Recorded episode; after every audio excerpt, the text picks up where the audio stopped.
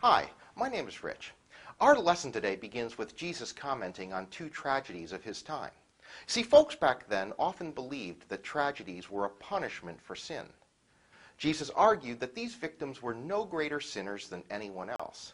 Jesus reminded us that tragedy doesn't happen in response to sin. Sin won't shorten our lives, and the flip side of that is that obedience won't lengthen our lives. Jesus then segues into a parable about an unproductive fig tree the owner wants to cut down.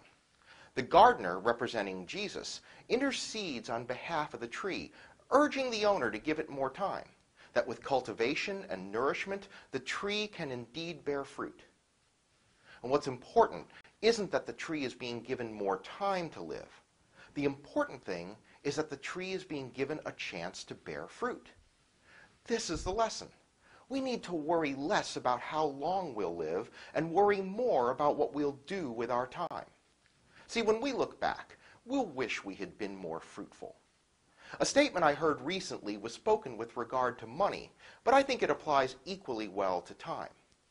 In retrospect, we will always regret what we wasted, but we will never regret what we gave away.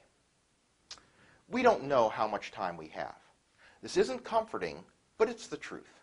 So the challenge is not just to devote ourselves to being more fruitful. The challenge is to do it now.